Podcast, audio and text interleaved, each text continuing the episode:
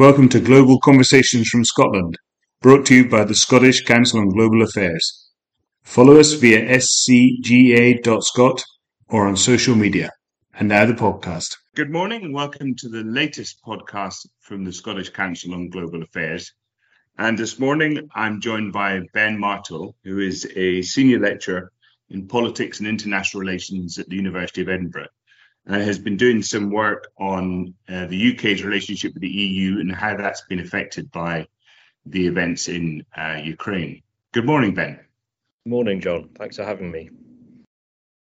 And I suppose the first question um, we'd like to ask is really what brought you to this subject? I mean, obviously you have got the academic background, but was there a particular element that you were looking for prior to Ukraine, or was it the events in Ukraine that really kicked it off?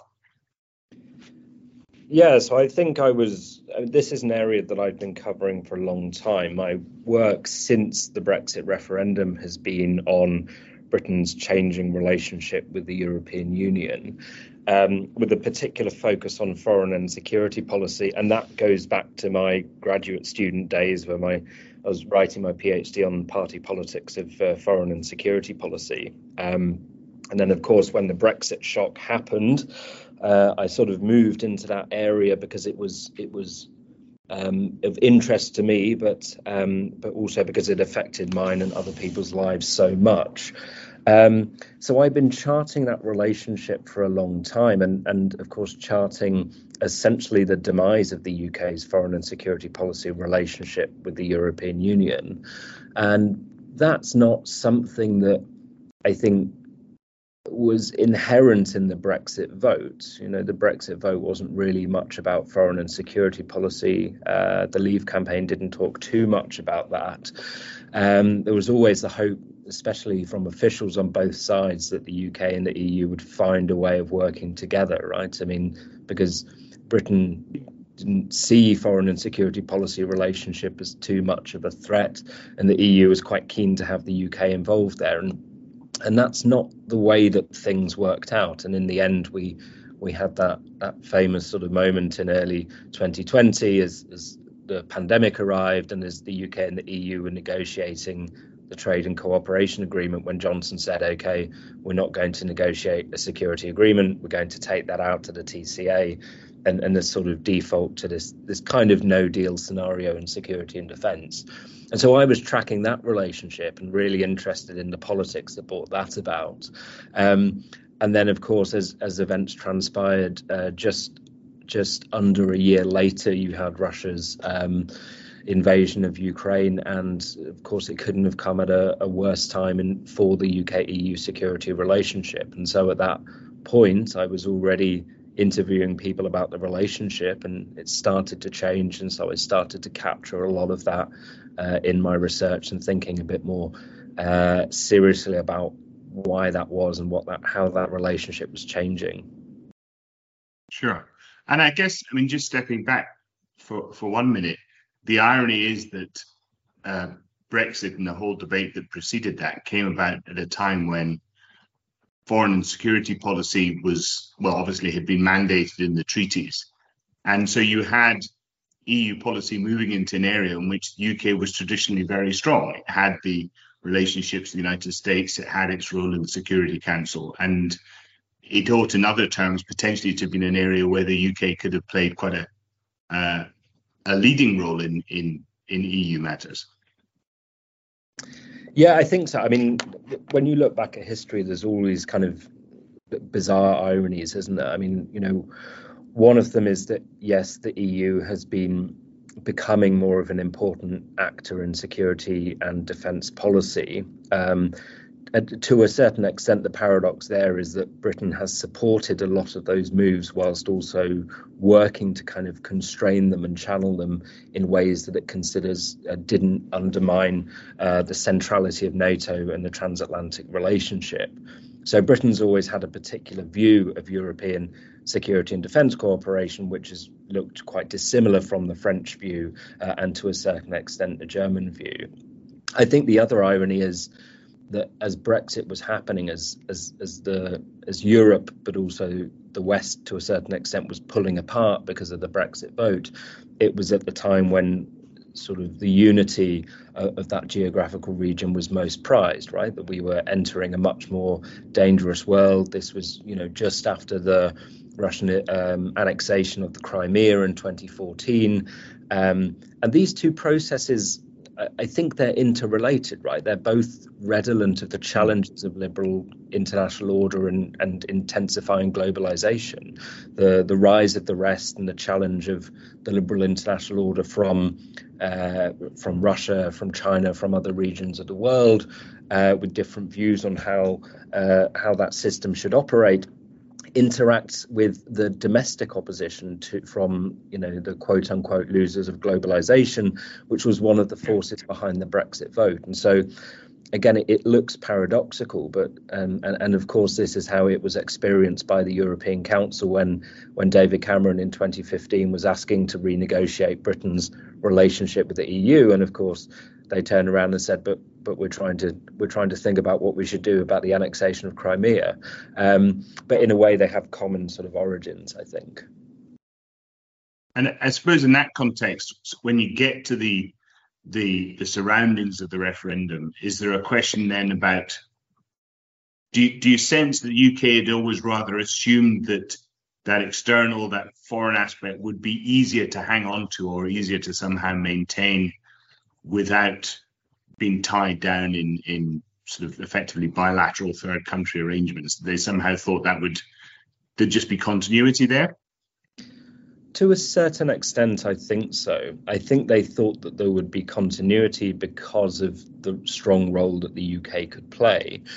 And I think they also thought that there might be some kind of bargaining advantage in that. Um, and I think it's it's quite interesting to look back at that relationship. So so thinking about what Theresa May wanted to do, I mean, she wanted this uh, um, sort of deep, comprehensive partnership in security and defence, and she wanted it negotiated as quickly as possible. Um, a lot of her speeches from uh, mid 2018 are focused on these proposals for um, for the UK being really quite involved post Brexit in not just areas of uh, EU foreign security policy coordination and missions, but also some of the new things like permanent structured cooperation, which came out of um, Brexit.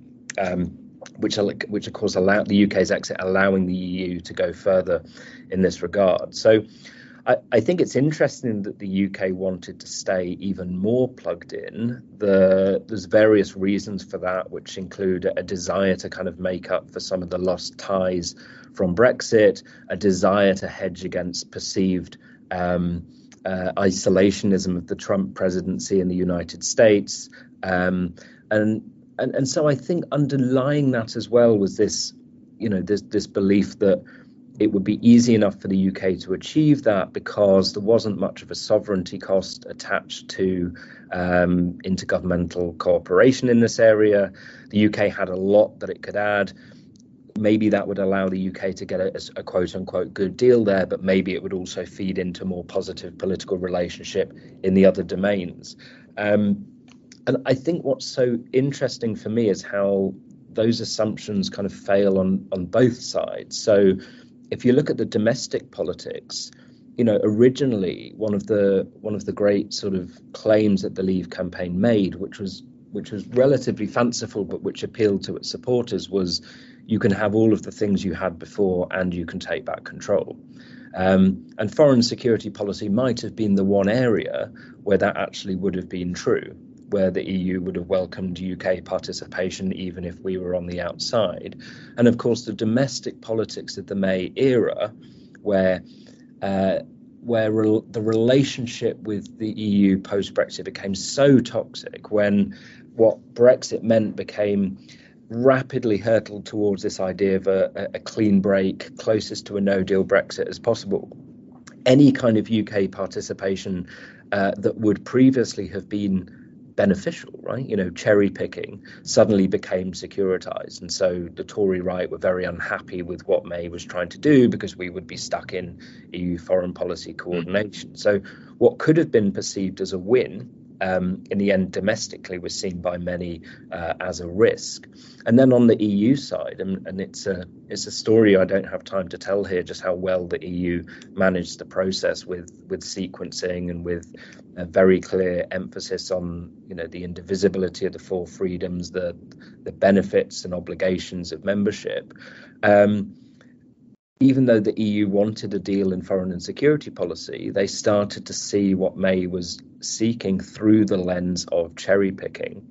Um, so I think it, in that sense, it, it became um, May's proposals became victim to the kind of the politics of Brexit and and, and issue linkage.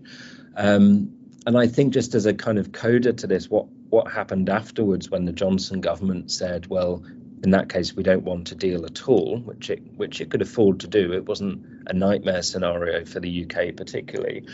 I think at that point the aim became instead of um, instead of finding a way to to stay plugged in on the European side, Britain would essentially use its heft in international affairs to shift the conversations away from the EU, and in that sense would could could actively act to um, to sort of change the forums where these um, conversations were taking place, right? So signing lots of bilateral relationships and security guarantees, um, and seeking to have conversations in in NATO and, and G7 rather than through the EU.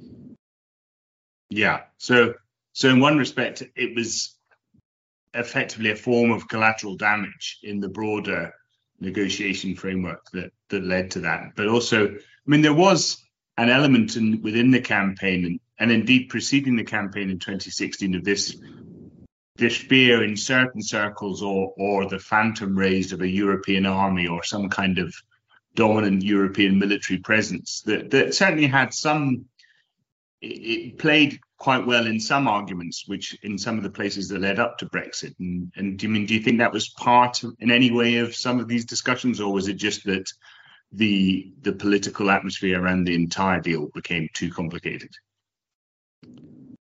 I think it was very much how the politics of Brexit evolved because what May was proposing would have taken us nowhere near to that mythical EU army. Um, and we, we saw a very big shift in preferences between 2016 um, and uh, let's say, you know, 2017 to 2019 when you know and the reason for this of course is that the brexit mandate is extremely vague right? Nobody ever knew what brexit meant. Um, may as prime minister tried to fill that in I, I, think she tried to do what successive prime ministers have tried to do as well which is to have your cake and eat it um, and essentially so may could combine a sort of hard rhetoric saying that we would take back control and we had strict red lines because she felt that pr- you could negotiate that alongside a more generous economic arrangement. I mean, it was all based on on very false premises about how much bargaining power the UK would have from the outside and and and whether the German car industry would be able to lobby the Merkel government, who in turn could lobby all the rest of the member states. I mean, this it, fundamentally it turned out that the German um, car manufacturers realized that they had far more of an interest in maintaining the European single market and its integrity than they did in selling more cars to the UK, which which they can do anyway under under Johnson's deal, right, and which, which tends to benefit the EU slightly more because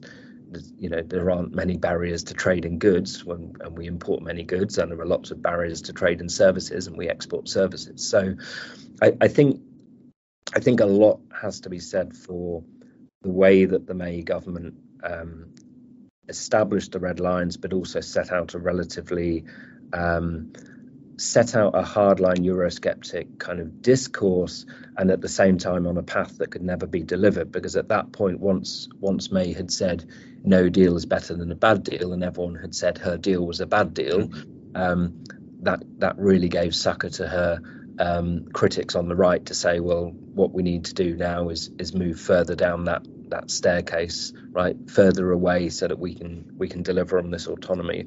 So I do think it was more about the politics of Brexit.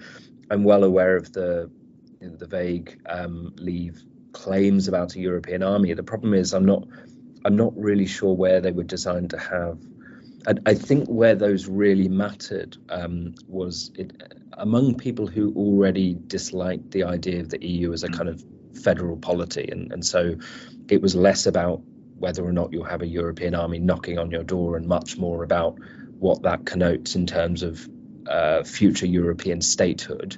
So, in a sense, it was preaching to the converted. Um, and then there's a very particular niche part of the campaign, which I think was appealing to veterans, which was talking about yes. various different regiments being smothered into control of some some sort of French-led European military, which didn't doesn't really fit the reality of um, CSDP doesn't fit the reality of European security and defence cooperation, um, and, and, doesn't take into account the fact that the British government is the one that goes and, and wipes out these regiments with the stroke of a pen anyway. So, I, I, take your point that that was an interesting part of the campaign, but I think the, the real blame lies in the in the sort of the cyclical aspects of Brexit that constantly push the UK to ever more radical interpretations of Brexit in order to meet those red lines that were set out in 2017.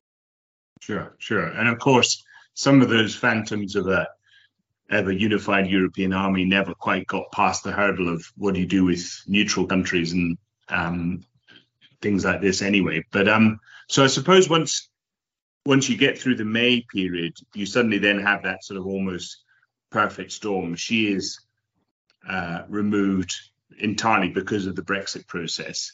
And not long after you have the formal departure, and not long after you have COVID, and not long after that you have Ukraine. So we've we've not really known any sense of normality about where these relations might end up since the end of the negotiations, effectively.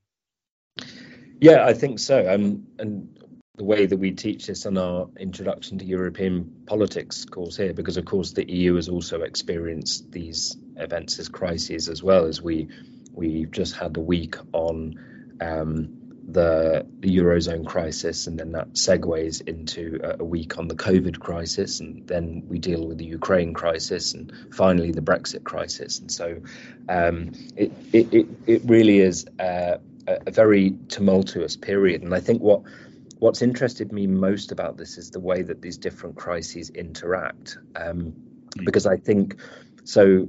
That, you know, let's think about how Ukraine has has impacted on the UK's relationship with the EU.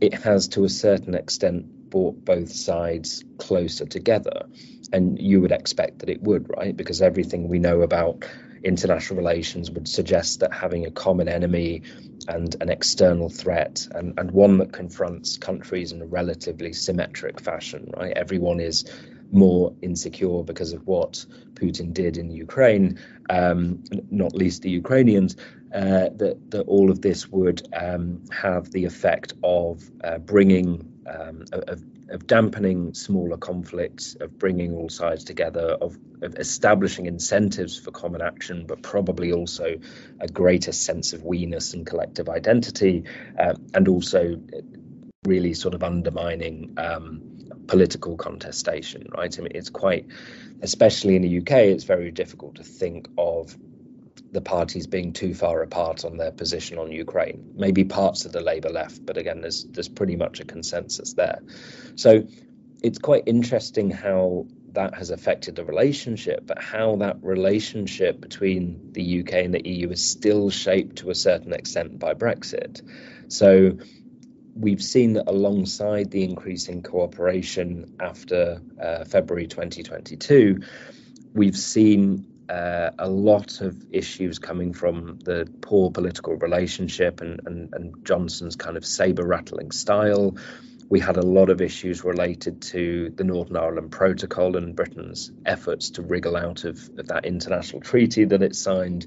Um, and we still see a long standing reticence on the Tory uh, benches in particular against any kind of formalised uh, UK EU security cooperation. And that's shaped the way that both sides have responded um, to Ukraine. And I think what's so interesting there is that even given that, even given the severity of threat and, and the high stakes issues involved, these political spats keep coming back. You can't get to, you know, Brexit in this sense is the biggest hangover. You can't get away from it even even years after uh, elements are supposedly um, at least stabilized. And and of course you've now got. I mean, in some respects, the UK was more or less in lockstep with the rest of Europe in terms of its immediate response to Ukraine. Just in the same way, I suppose that more or less we've had the same response, at least politically, to what's currently happening in Israel Palestine. But the difference for our EU UK relationships is, of course, two member states that were traditionally not active in this area have now become formal members of NATO, or one is and one is about to be, all things being equal. Plus, you've got the fact that the the center of the war itself, Ukraine, is now formally an accession state or, or a candidate for accession, which entirely changes the nature of the relationship between the member states and their their internal focus, but also to a greater or lesser extent leaves the UK outside the room on two different issues. I think that's there's lots of different angles here, and, and the EU NATO relationship makes it a particularly complex one. But I think you're absolutely right that the so if you think about how the Johnson government in, initially responded to Ukraine, it, it, was in lockstep because I guess all the countries of Europe had a relatively similar um, incentive structure, it, and it was a leader in several respects, right? It was it was the first mover. Often, when military equipment was sent to Ukraine, there was a very strong um, diplomatic effort. Um, at, at, the same time, I think uh, it, it has been there was very much an, a belief on the UK side that this validated a lot of Britain's kind of worldview. Um, without challenge, right? That you know Britain is a major security actor. It's the linchpin of uh, European security. It's the one that had the right, i.e., the hawkish position on on Russia, uh, realizing that um, you know d- diplomacy and détente and all that would have been great, but it, it wasn't really fitting with um, with Putin's actions. That that NATO is the indispensable um, uh, security and defense provider on the continent, and that Europe can't or shouldn't act without the strong support of the US. And so, to a certain extent, you know, Britain very much played up its leadership role, but also felt, I think, um, validated by a lot of what was happening. But at the same time, I think what the conflict is showing is also the indispensability of the EU. Um, and the fact that this is a conflict that touches on lots of areas where the EU has competences and where the UK is now out of the room. Um, and thinking here in terms of uh, the EU's ability to um, to pool the kind of resources of the member states um, and, and, ensure that uh, and and and you know use its kind of facilities in Brussels to act as a clearinghouse uh, to make this more efficient. Um, the fact that the EU can operate in ways that, that NATO can't, right? That you can you can uh, effectively uh, make Ukraine a Moldova candidate countries without uh, the, the risk of nuclear escalation, which would have happened if, if NATO got too involved in the conflict. Um, the fact that the EU is the, the main mover on, on sanctions and, and an important mover on energy policy. Uh, and I suppose the the need for one one would hope um, post-war reconstruction when all of this is over, where the EU will probably play a much more important role. And so I think the UK, there's any UK idea that this was now only NATO's hour has been very much uh, nixed by the realities of, of how Europe has acted collectively uh, in response to Ukraine. Yeah, yeah. And I mean, we don't know the timescale for Ukraine, obviously, but we do know that there's a the clock is running on the current UK government. Um, whether or not it changes or not, we know that there's what 14 months left at best in this current parliament. And and there's a lot of talk in the UK if the government changes that somehow that may change the relationship in aspects with the EU. But is this one of these areas where actually there isn't too much you can change at the moment? To a, to a certain extent, I think that's true. I, I think the dividing line between the parties that's come out so far is on the degree of formalization of the relationship. So under Sunak, we, have seen a much more um, pragmatic approach. Um, Johnson obviously stepped up cooperation and, and, a lot of important things happened under him. Sunak, oh, apologies, so Truss first, there was a, a, little bit of a reset, but not long enough to really get that going. But but that was very much carried on by uh, Sunak, who who uh, also supported some some things like um, like Macron's um, you know Euro- European um, political community initiative that actually uh, have proved to be quite useful ways of getting the Brits in the room. So Sunak and, and by extension the Conservative position at the moment is we don't need anything formal. We don't want to sign anything and we don't want to have structured cooperation, but we do want to find ways that we can collaborate together. Um, and if you speak to officials on both sides, they'll say that there's an awful lot that you can do informally um, and that that can be stepped up more. Whereas the Labour position um, since uh, David Lammy's speech as, as, Shadow Foreign Secretary has been that they would support, uh, you know, a, a deal, um, an agreement that looks a lot like Theresa May's agreement in security and defence. Um, there are going to be some advantages to this. You can you can extend cooperation in other areas. If you have a formal agreement, it's regularized, it's institutionalized. You can have a more complex division of labor where you set up working groups instead of just having sort of ad hoc collaboration on the issues of the day. And so it might contribute to a more robust working relationship, but it would still depend on good informal relations. I mean, I, I, think possibly the more important thing is that uh, if a Labour government does come in, it would probably seek and foster and probably deliver a, a, a, more positive political relationship with European partners and with the EU, and that would help to ensure that that relation, the, the good level of cooperation we have at the moment, um, wasn't torn asunder by by further spats, say with France um, or, or, or over migration issues. Um, so there's some there's some water between the parties, but not much. I think what's interesting as well is that you know, it, I don't think it's a coincidence that Labour's big speech on what it would do in Europe was linked to security and defence.